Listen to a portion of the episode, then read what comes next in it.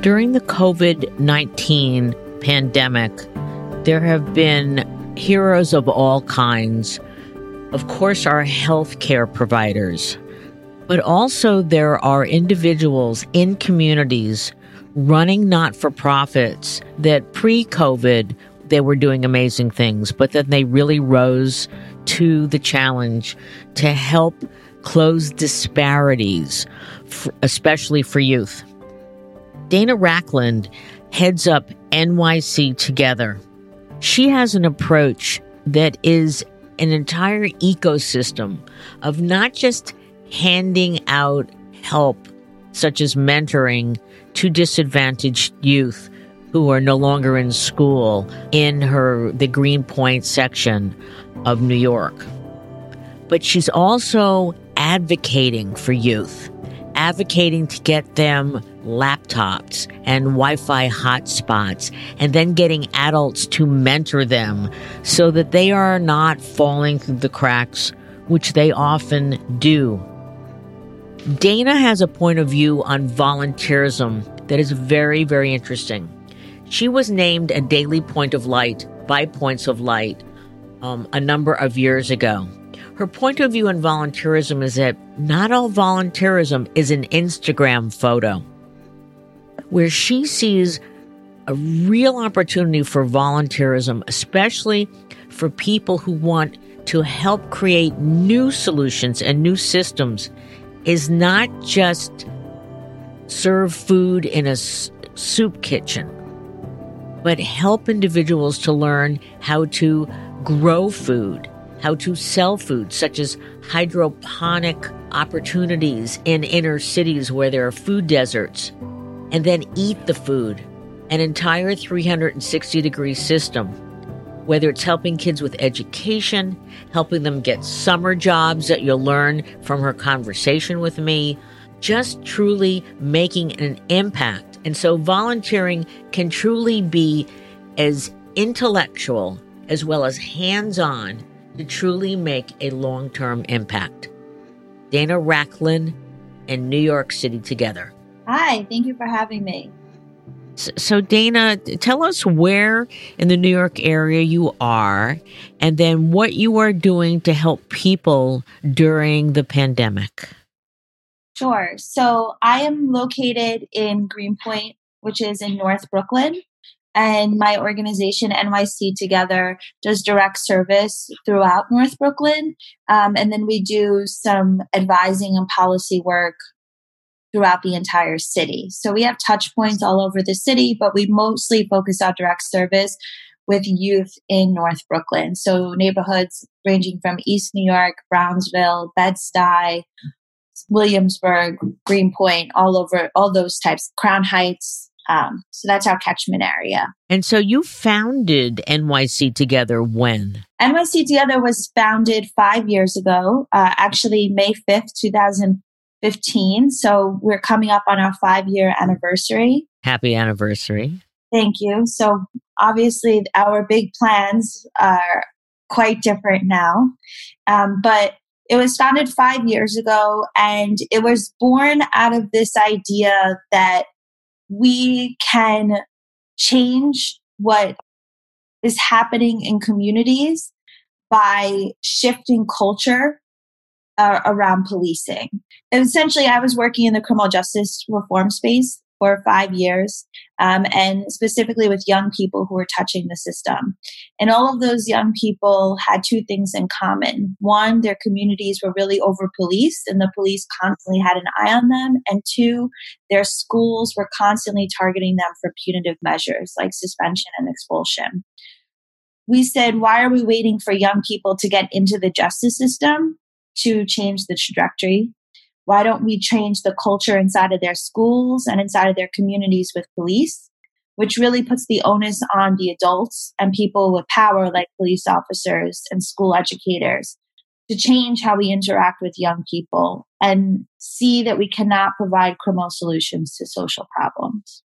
We launched that in 2015. Yeah. And since then, we've grown from a small idea slash project into working uh, citywide with major elected celebrities, and most importantly, with decision makers within the Department of Ed and the New York City Police Department to kind of shift their mindsets around how they function.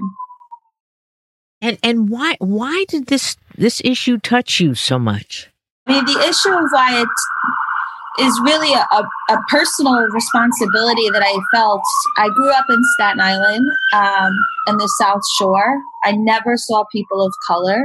Uh, I was really in an insulated community until I went to high school.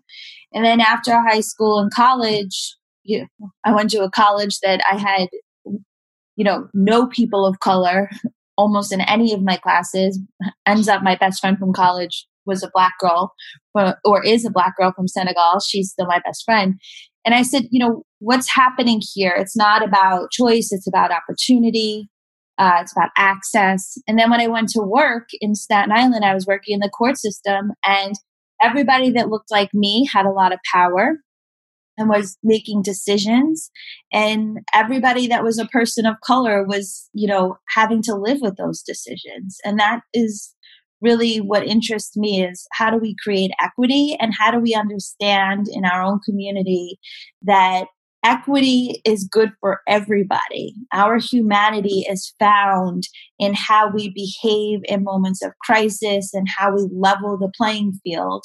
And so the greatest gift I've ever been given was the the ability to work within these systems but with young people that are truly transformative in their thinking and they're really quite wonderful and deserve only the best from everybody else. Can you shift a bit to the coronavirus? And certainly we have uh, seen how it's had over indexed impacts on people of color, people with less means, and you know how you've shifted NYC together to continue on your path to providing and, and fighting for equity? One thing that I learned really quickly in all you know, in my working before I even started the nonprofit was that there was this scarcity of resources except for the justice system right? So we don't have enough money to make this park look nice. We don't have enough money to, you know, fix these roads or create economic opportunity, but we definitely have enough money for police officers. And so something that we've done from the very beginning is said, okay, what are the resources that the city and state are willing to allocate to these communities? And then how do you make those resources work for the community? Um, and so in Corona, we did the same exact thing. I knew as soon as they closed schools that when they're saying, okay, we're going to get laptops and Wi Fi and all this other stuff out, I knew that there was no way that they were going to be able to mobilize to get to my students in a timely fashion. And I knew that my students were going to schools that often marginalized them to begin with, and they already had a hard time engaging in the education process. So they weren't going to be able to advocate for themselves, and their families were under all this stress as well. I take on a philosophy like, I'm not going to wait for anybody else to do anything. And in that week from lockdown to starting remote learning, we reached out to some folks in the hip hop community that we partner with, uh, Cinematic Records, and we said, hey, we have to get, we have to raise money ASAP and we have to buy all of our kids Wi Fi hotspots and laptops. And, you know, the hip hop community is wonderful to us. So Ebro in the morning on Hot 97 started talking about the issue and Cinematic Records offered a record deal, a $50,000 record deal to one lucky person. And in order to submit your music, you had to make a $20 donation. And so from there, in one week, we were able to raise $10,000. And then you say, okay, now you have the laptops. What do you do with them? We mobilized the NYPD in their protective gear to help us make those deliveries to all these young people to make sure that they got it. So when virtual learning started, our kids were able to participate. Additionally, we raised money so that we could hire people that were laid off due to COVID to be educational advocates and virtual tutors for our young people. So right now, our young people have somebody checking in with them every day, going over their classwork, being an advocate for them with their teachers, who are saying, oh, you didn't turn this assignment in or it wasn't done right. Well, now you have an adult getting on the phone, getting an email, say, hold on, I worked on that assignment with them. I know that that was done, right? Um, so that's crucially important. And additionally, we raised money so that we can do a learn and earn program. So our young people have the ability to earn up to $75 per week for participating in the virtual learning platform and doing what they have to do. So we incentivized it. We know that their families are struggling. A lot of families are struggling. We also know it's really hard to get into the virtual learning mode, especially if you haven't been doing it all along. We try to think again, like transformationally, how do you take a crisis and turn it into a turning point? For our young people, this has been a turning point. While it's really depressing and a lot of horrible, for most of our young people who are participating in the program, they're getting more academic support and education than they've ever received in their schooling.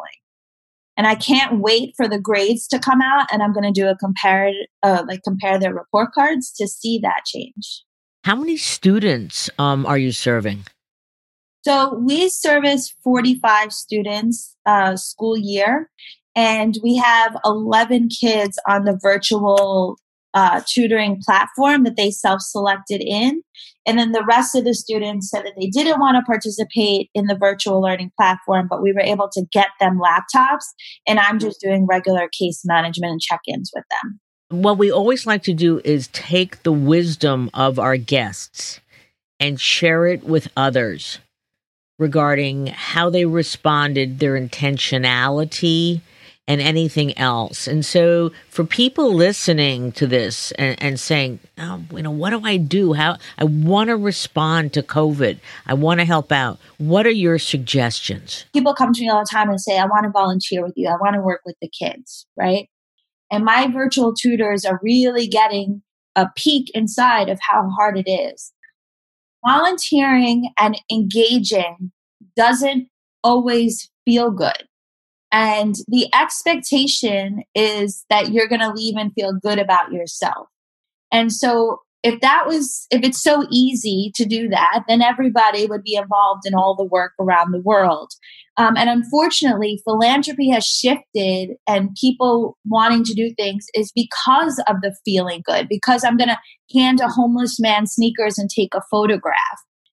That doesn't change that homeless man's um, long-term trajectory in any real sustainable way right? And so when I'm talking to people that want to be engaged in the work that we're doing, whether it be crisis relief or otherwise, it's to really think deeply about why do you want to do this? And how much of yourself and your energy are you willing to give to that? And how much are you willing to challenge yourself about the ideas around volunteering or getting involved? Um, so, for example, when we're talking about um, COVID disproportionately impacting communities of color and saying things like, well, they have the people of color have more health issues like diabetes. Well, that's a matter of food access. And that's a matter of food deserts. And that's a matter of health equity. So, how much are you willing to get involved in that, right? Because one way to get involved is we're going to do canned goods and all this food banking and all that. And and that's wonderful. And I'm glad that people are finding a way to, to give. But what if we all dug a little deeper and thought more and were more intentional about how we operate every single day in the world, crisis or not, to change the fabric of communities so that they are self sustaining and that they are healthy? You know, volunteerism and civil and civic engagement really has to be internalized and not just be about the Instagram moment that you create, but really about the ripple effect that you create in your daily actions. Um, so I know that that's not a good answer that people actually want to hear, but that's that's the truth of the matter. It's a matter of really using your voice and your position of power to fight for equity and systemic changes and to be really conscious about why you're choosing to get involved in volunteerism. And I think, Dana, that point is so well made about volunteering because there's a spectrum. to your point. There's the deep intentionality and systems change that you advocate for. And then there's the hands on, I want to feed homeless or, or disadvantaged in a soup kitchen. And, and I think for our listeners, your point is, you know, what do you want to do? Uh, you know, what kind of outcome are you seeking to engage with? I, I think that's quite profound. Yeah, and I think that we have an opportunity right now. We hear Governor Cuomo and Mayor de Blasio talk about right now, they're saying we're going to rebuild better than we were before. Yet none of the actions that are being taken or money being spent would allow me to believe that that's true we have to be innovative and thoughtful. We have to do things that haven't been done before. And as citizens, we have to demand that that happens. We have to look what are the things in the budgets getting cut. So again, I really truly believe in being vigilant and mindful and saying I'm choosing to participate because it's the right thing to do, not because I get to post something on Instagram. And also understanding that when you serve others, it's for the betterment of an entire community. It's not like you're doing something good for somebody else. We have to stop being lazy when it comes to volunteerism. I'm curious since you are so intentional and smart about this that what because you know we're working with points of light to try and in a post covid world and the world will be different to your point how do we take the humanity that people have expressed at all levels of the spectrum and really make it a daily, weekly, monthly habit to get engaged, whether it's volunteering, whether it's politically, as, as you're talking about systems, whether it's, you know, buying products from companies that are truly socially responsible. Do you have any suggestions on how we might add, I, I always use the term miracle grow, to our system to really get more people to engage? And help to evolve our the social fabric of our society? Volunteerism is a system. It's become a system in this country. Um, and giving and donating, it's all a system. And systems need social and cultural shifts to change. Um, it doesn't happen magically. So the way that we talk about philanthropy and the way that we talk about giving and the way that we talk about giving back has to change dramatically in order to have that miracle grow effect, right? It's a culture change. We have to we have to create that culture change. And so I was just reading Trevor Noah's uh, book Born a Crime, and he talks about you know how he started making money not in when he was a teenager, not when he became a comedian, a professional comedian. And he said, you know, a lot of people talk about you teach a man to fish, you don't just give him a fish but they leave out the part about you have to give him a fishing pole too. And so I think that that's really the place that we're at. A lot of people acknowledge that, you know, handing out a bag of food at a food bank is a band aid on a bullet wound solution, but it's absolutely necessary because somebody's hungry right now, right? That's a very true statement, and we need that, and it's important. But the next phase to that is why are we not looking into? I have a friend over in Baltimore, who runs this thing called City Weeds, and he does hydroponic farming where the core zip code in Baltimore is growing their own food. And then not only do they get to eat that food, then they're selling that food to create economic stability. So, how do we shift our models from just handing something out to teaching and empowering and creating a system where volunteerism is married to cultural and social changes that are supported by policy and practice. That's that's an incredible vision. And I think that as part of uh, Points of Light Civic Century, that um, it, it's like companies that have taken purpose and they've taken it out of the philanthropy bucket to part of their operations. Yeah. And so that's what you're saying to um, apply that to our, our, volunteerism and civic engagement. I think that's fantastic. And um, I know I've just learned something that was probably right in front of my nose because I talk about this so much, but you've now stated it for me. So I will talk to the points of light folks um, about that evolution as well. So, so Dana, you're you're so smart about um, engaging with the community and really making impact. What's the next phase of your COVID relief efforts? So we're super excited about our next phase, and we have some really tremendous people who have come on board. So if you follow us on social media, it's at NYC Together org on Instagram, you'll be able to see the announcement, which will be coming uh, Friday and then again on Monday. Is uh, we are going to take on the summer youth employment problem as part of the financial destruction of COVID. Unfortunately, New York City has defunded summer youth employment, which would offer young people in communities that are, of course, the hardest hit by Corona and, of course, the hardest hit economically for generations, meaningful employment opportunity and financial opportunity, right? So now you have all these young people who are going to be unemployed, not have things to do over the summer, and they're losing out on that financial opportunity. So we're building out a virtual learning platform where young people will learn about the systemic issues that led to Corona hitting their communities the hardest, and then develop a public health campaign to educate their own communities. So, using their voices, their creativity, um, and placing Corona right in the midst of historical context that led us to this place, create these campaigns that we think or we know, I have to say unequivocally, I know will be more effective than any other messaging happening around public health and social distancing.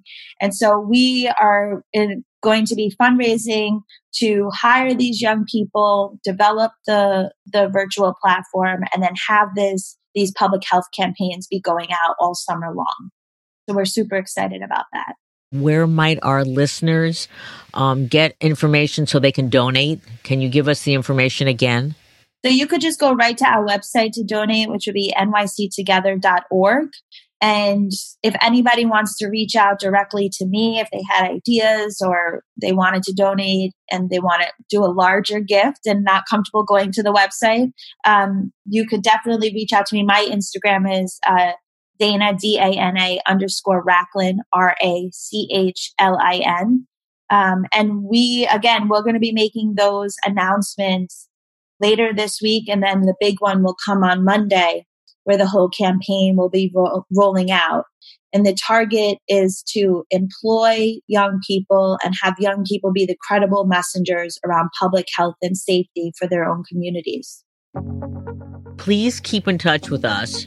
Uh, we love to see the um, the progress and see how we can share that with others that we know in the social responsibility movement. Oh, we would love that. Uh, we have some big celebrities coming on board, but of course, we love a corporate donor or a corporate match. The more money we raise, the more kids we can hire.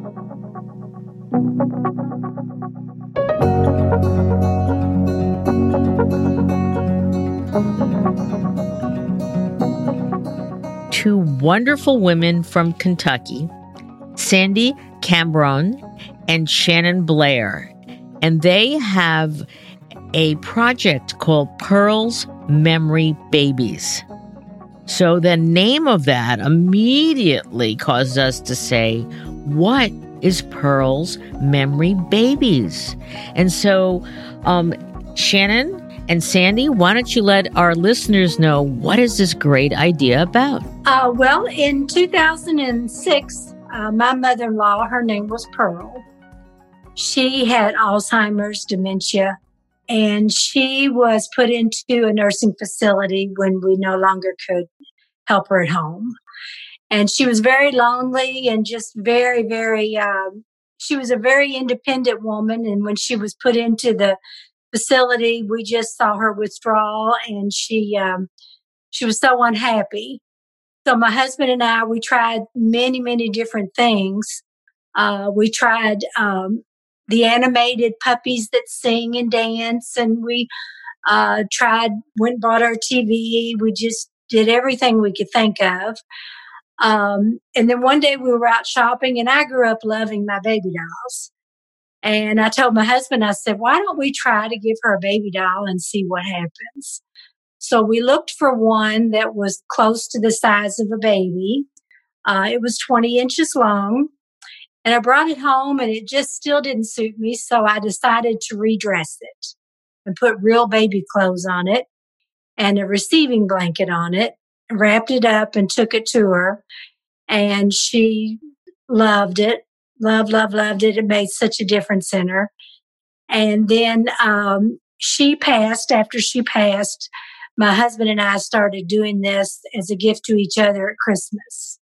Uh, we went to different nursing facilities. At that time, we didn't have a name, we just did it.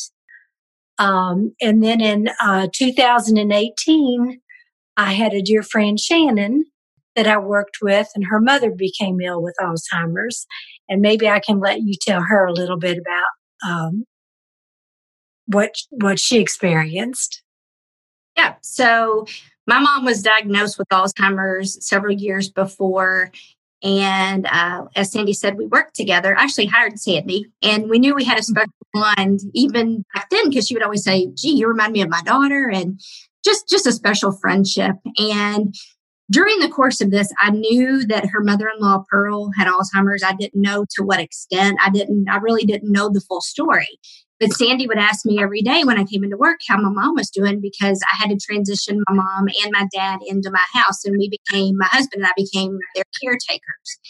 And she knew that the struggles that I had as a caretaker, and she knew how hard it was. She had been through it before. So uh, I had to finally transition my mom into a nursing facility. Um, she became ill. I couldn't take care of her any longer. And Sandy approached me one day at work and said, Would you care if I gave your mom a baby? And I was a little confused, but he said, "What baby?" Because um, I didn't, I didn't know the full story at the time. So she she let me in on a little bit of the story about how this comforted her mother-in-law. So next day she came in and she actually brought me two babies, and they were in a carrier, and I was really shocked at how they looked because they were they were like lifelike was like, wow, those are those are like great looking baby dolls. So she asked me if she wanted me uh, if she if I wanted her to deliver them to my mom, and uh, she was nice enough to make my mom's roommate one also um, because they'd like to share things. And I said, no, it's okay. I'm going to go in there. I'll I'll give it to her. So um, later that evening, I went to the nursing home and I had the carrier with me. And when I walked into the room, I, I had enough time to pull the baby out and my mom's roommate immediately just stuck her arms out and started crying and just, you know, just give her to me, give her to me. So I walked it over to her and she just, she pulled it up to her face and she was rubbing it around her neck. And this is a woman who hadn't had a visitor in 12 years, by the way. And she held it so close and like all I could do was cry. I, I didn't even say anything. And the nurses that night had a hard time getting it out of her arms to even dress her. So what I to work the next day, I just told Sandy, like, I was so emotional. And, and I told her, I said, okay, I understand the baby doll now. And she went on to tell me the full story of Pearl. And because then I could understand it because I witnessed what happened. As I went back to, you know, visit my mom, I visited her just about every day. This, these baby dolls became the focal point. All the women and even the men wanted to come into the room and hold the baby dolls. So Sandy approached me one day after I was telling her all these stories and, and, and how fun it was. And she said that um, she and her husband Wayne wanted to do something special for my mom's facility. And what about if we planned a delivery where we delivered baby dolls and puppies to everybody there? That way they wouldn't have to have to share them with each other. I was like, wow, that sounds like a lot of fun. So we did. So on Valentine's Day, 2018, we we met at the nursing home and she had all the babies and puppies loaded up in the back of her car which is now known as the pearl mobile. And Great. she had the red wagons ready to go and it wasn't planned at all. Um, we just loaded them up and we took them upstairs and as they were having their valentine's party we just went one by one. And as sandy was delivering i decided to get out my camera and start taking some pictures and videos. And literally almost every resident there had the same response. It was tears. They would tell us about their uh, their their kids. It, it brought something um, that just, I mean, it restored all these awesome memories. So we were there probably four hours, maybe, and um, all of the workers, we were all in tears, not a dry in the house. and the workers wanted to get a copy of my my videos and my pictures. And I normally have my Facebook page that is private. And so what I told him, I think the best way to do this is let me just go on because you know we had waivers for everyone. Let me go on, post them on Facebook. I'll set my profile as, public, and then you guys can go in and pull down the video, the pictures as you want them, and then I'll and then I'll close it back up and make it private again. So at eight o'clock that night, I posted all the pictures and the videos, and came into work the next morning and my sister texted me about 8.30 and she said shannon have you been on facebook today and i said no and she said you might want to go on facebook that time we had a half million shares and people were just acting us like crazy it went viral overnight so then india pick up what happened from here okay so then uh, people started coming up to me that day and because of the Facebook and they asked me how could they donate. They wanted to help us buy another baby doll to take to somebody else. So by the end of the day, I had all these people and I went to my daughter and son-in-law and my husband and I said, what do we do? I, this is unbelievable, you know, because we hadn't planned it or anything. So my son-in-law said, you need to, we need to set you up a GoFundMe page. So he set up a GoFundMe page that night. And the next morning, it was already growing. And my daughter, uh, she figured out how to set up the nonprofit and get in touch with all the legalities and get all those set in place. And the family just uh, just all did it all that night. And by the next day, it was grown again. it was unbelievable. We, I said, um, I started crying that night. I said, you know, we hadn't planned this at all, and I didn't feel like it was a plane, but I felt like we were in a big bus and God was driving it.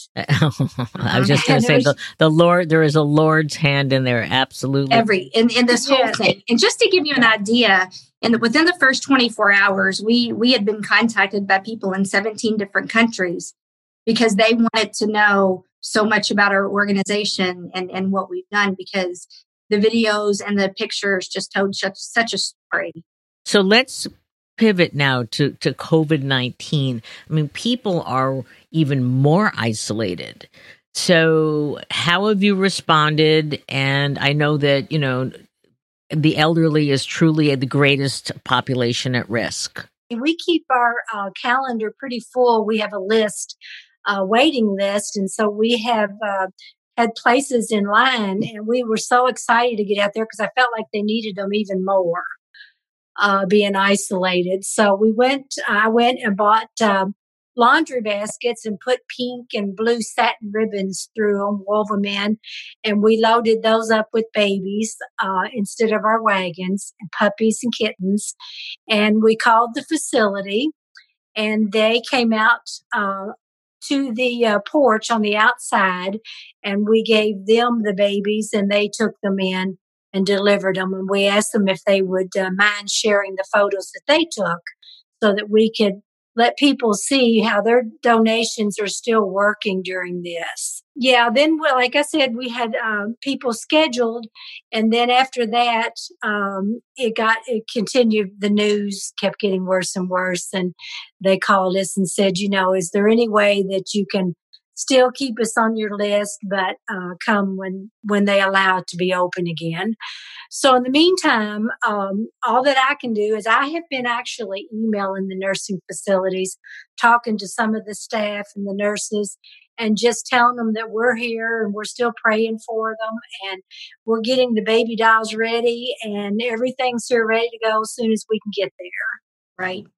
And then one thing that that has affected me during COVID nineteen is I feel like I get a lot of general questions um, just about caretaking in general because I can so identify how hard it is for these caretakers to take care of you know their elderly parents or loved ones in nursing facilities. And I've gotten quite a few inquiries about you know, now that this is hit and we can't get into the facility, what is your suggestion um, since you've been a caretaker to be able to still love on my parent or my, my loved one in the nursing facility? So I've been able to share some ideas, whether it's constantly sending pictures of yourself, even if you're, you're, you're sending them, you know, every day so they can open them up and they can see you and they cannot forget what you look like because by the time this is over with, my fear is, you know, these people are not going to realize who even their children are. They need those constant reminders. So send them the pictures, you know, schedule the FaceTime calls with the staff. Uh, make sure they hear your voice, even if it's over the phone, so they can continue to keep that familiarity because they will not understand during this time why everybody has abandoned them because that's what it's like. And see you see on social media where people are you know doing visitations through the glass but my mom was on the second floor of a facility that wouldn't have worked for her. So able to share ideas which is which is really nice because I, I wish i had a resource like that or would have thought to reach out to someone um, because those are great ideas you can continue to do even when you can't visit when you're not in a situation like this with the pandemic you know, you started from scratch. You know, you saw a need and you came up with an incredibly creative idea. Um, Sandy and then Shannon joined. You have an you know one or two insights that you can share with other people who are listening who may want to start something that uh, f- you know fulfills a need in the marketplace, whether it's during COVID or post COVID, that they can truly create something as wonderful as you have. We've actually been asked uh, if people could start chapters, and we uh, actually don't do that because there again, that's another realm that we have not explored. And uh, like I say, we're small. We're just the two of us and, and the family behind the scenes. But Shannon and I are the only two that actually go out and do the deliveries and everything. But one, uh, we get a lot of emails like that. And one thing I always uh, try to encourage them is if anybody that has uh, uh, anybody that they know that has a memory loss, anyone can go out and purchase a baby doll. Ours are cloth bodies with um, with the rubber hands and arms. They're not really special. They're they're just a normal baby doll. But when you take their clothes off and remove them and wrap them up in real clothes and soft blankets and make them unique, uh, anybody can do that and it's not pricey. You know, you can get all prices of dolls, but if you can't afford uh, an expensive doll, you can go, you know, and buy a lesser expensive, and I think they'll still love it. Mm-hmm.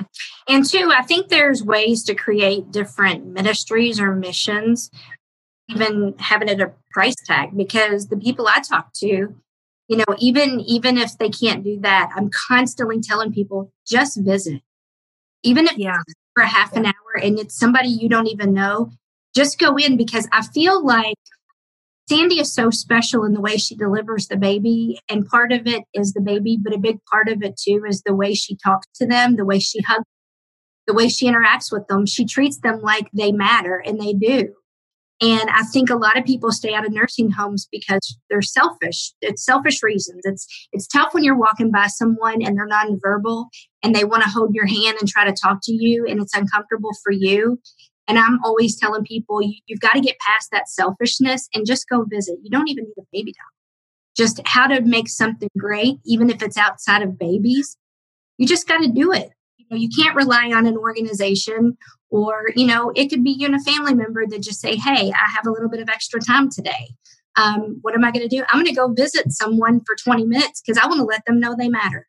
So I, I think that, that during COVID 19, th- there's been this, the one of the maybe few silver linings is that people who are invisible in the normal course of life, whether it's, you know, people helping in our local communities with trash collection, or of course our healthcare providers, but also our elderly.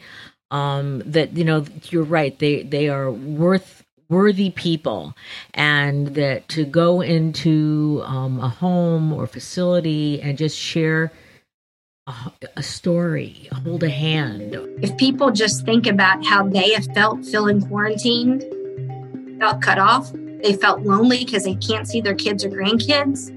They can't socialize like they used to be able to. That just described how someone feels in a memory care unit. And you've delivered how many puppies and babies?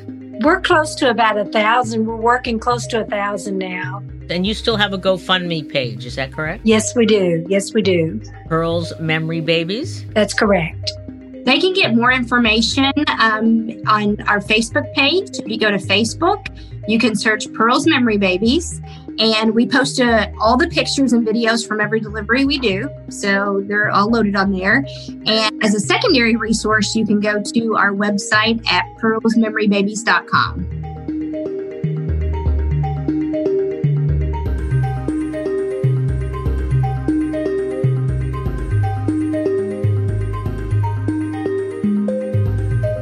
we have a gentleman who is creating a match.com type um, capability for both hospitals as well as volunteers, and it's called Hospital Heroes. So, welcome to the show, Keith. Thanks for having me. So, Keith, tell us a little bit about um, where you're from and what led you to this idea, and then how is it uh, proceeding? So, I'm based in the San Francisco Bay Area, and my day job is working for a nonprofit called Give2Asia, which connects donors in the US, both corporations, foundations, and individuals, with local nonprofits in other countries all across Asia Pacific. And we're one of the only nonprofits that can do grant making to China. And so when the coronavirus outbreak first started, uh, back in January, donors were coming to us saying, Hey, we want to help. There's this crisis happening in Wuhan. And we very quickly were able to launch a campaign and we were working with local nonprofits there. And they're, of course, trying to figure out how they can help because so much of this is requires government response. And one of the things that we observed and that was really um, tragic was how hard this impacted healthcare workers. And um, so that's a lot of what we ended up funding. And it was something that we saw from afar that local nonprofits could really do a lot of good. As the crisis was coming here, um, some friends and I decided, hey, like let's see if we can build something to to support healthcare workers because we know they're going to be so heavily impacted when this comes here to the rest of the world. You obviously had the capability. And so it allowed you to truly go quickly. I've, I've heard the term at the speed of the pandemic. Yes. Yeah. So, how quickly did you get Hospital Heroes up and running? Yeah. So, we came together through a network um, of people called COVID Accelerator, which is a, a community that is building projects help with um, with COVID nineteen response. And so, my friend Andrew and I, who started this, all of a sudden were connected with a bunch of volunteers, and the challenge that um, the Tito, one of the creators of COVID Accelerator, gave us is what can you build in two weeks? And so we scoped our project down. We said, okay, what is what is a project we can build with an all volunteer team in just two weeks that might have a chance of doing some good? So we're you know we're not healthcare professionals. We don't work in public health, uh, and so we had to say, okay, what can we build? And and what we decided to build was a tool that makes it easy for healthcare workers uh, or anyone working in a hospital to ask for help and for volunteers to um, to respond. So, so that was really a, a great kind of requirement to truly get you focused and moving forward. So, talk about the app and what's been the response. So, what we built is a, a web application, sort of a platform that allows hospital workers to post requests for things like, um, you know, they need meals for the team, they need a safe place to stay so that they don't get their family sick, they need um, someone to walk their dog. And those requests um, are then matched by our volunteer coordinators behind the scenes with uh, with a huge number of volunteers who showed up and just offered to help. So in, in, the first, you know, we've only been live for you know less than a month now, and I think we've had over 400 volunteers mm. across the country and even some from across the world say, "Yep, you know, sign me up. If there's someone in my area, I will help them. And so, can you share with us some stories? I'm sure you have a lot of the matching, the match outcome. I think one of the one of the most um, ambitious uh, requests that we had was from an ER doc in Brooklyn who said, I just need food for my entire team as often as possible. you know, we have, okay. we have, you know, food food for fifty to sixty, and um, and one of our volunteers took that as a challenge and figured out how to have a, this is and this was in the early days uh, when food delivery was uncertain and found a way to have pizza for 50 delivered to this uh, to this hospital in Brooklyn. So that was um, that felt really good to see those those photos come back. And there are you know other requests just these touching requests. Um, there was a, a nurse in Santa Cruz who you know works in San Jose and so has a long commute. And she had a, a golden retriever that um, normally is a therapy dog in the hospital, but she didn't want to bring the dog during the pandemic, so she needed someone to just like you know take care of her dog. Um, and so we get we get these you know these simple requests um, that are just small things we can do to make um, make um, frontline healthcare workers' lives a little bit easier. So, do you need more volunteers? We would love more volunteers because there are it's a big country, and so even though we have lots of volunteers in some areas, um, more coverage is great. Um, but the biggest thing, honestly, that we need is um, connecting with um, with more healthcare workers who need the help because you know they're they're really busy. They don't necessarily know this exists. So mm. if, if, there's someone in your life, um, or or you know someone who could use help and, and maybe do, is you know afraid to ask for it or doesn't have the resources already in their um, in their network, uh, we might be able to help them out. This is just one small project. There's there's so many people doing amazing things um, out there to help hospitals in their individual communities. And really, the thing we were trying to solve is what's the tool that anyone can use anywhere to um, to ask for help if they don't have those those you know those resources in their in their personal network. So we would love to get the word out and um, and just make this available to people who need it. I'm just curious, how much are your volunteers? Um, have they have they cut back some of their offerings because um, of the stay at home a mandate, or are they, they volunteering virtually, or are they all doing hands on? You know, we encourage our volunteers to make sure they're following any local guidelines on social distancing. And so a lot of the services really do depend on some some third party like a food delivery um, or offering space. So we, we, we want them to make sure that they're being careful. But we haven't seen any drop off. I think you know volunteer. There's actually just an amazing um, an outpouring of support. Everyone understands the sacrifices that our healthcare workers are making, and, and I think there's a, big appetite to help um, when that help is is asked for. Absolutely. So what's um, what's the website that people can go to to sign up? So folks can sign up to volunteer or to request help at hospitalhero.care, and you can find us there and, and get in touch. We also welcome offers from businesses uh, if if you are looking for um, you know a way to donate uh, services from from your business. I think we're all you know we're all doing what we can, and um, if this can help um, you know, even one person in, in your community, then um, then you know that would make our day.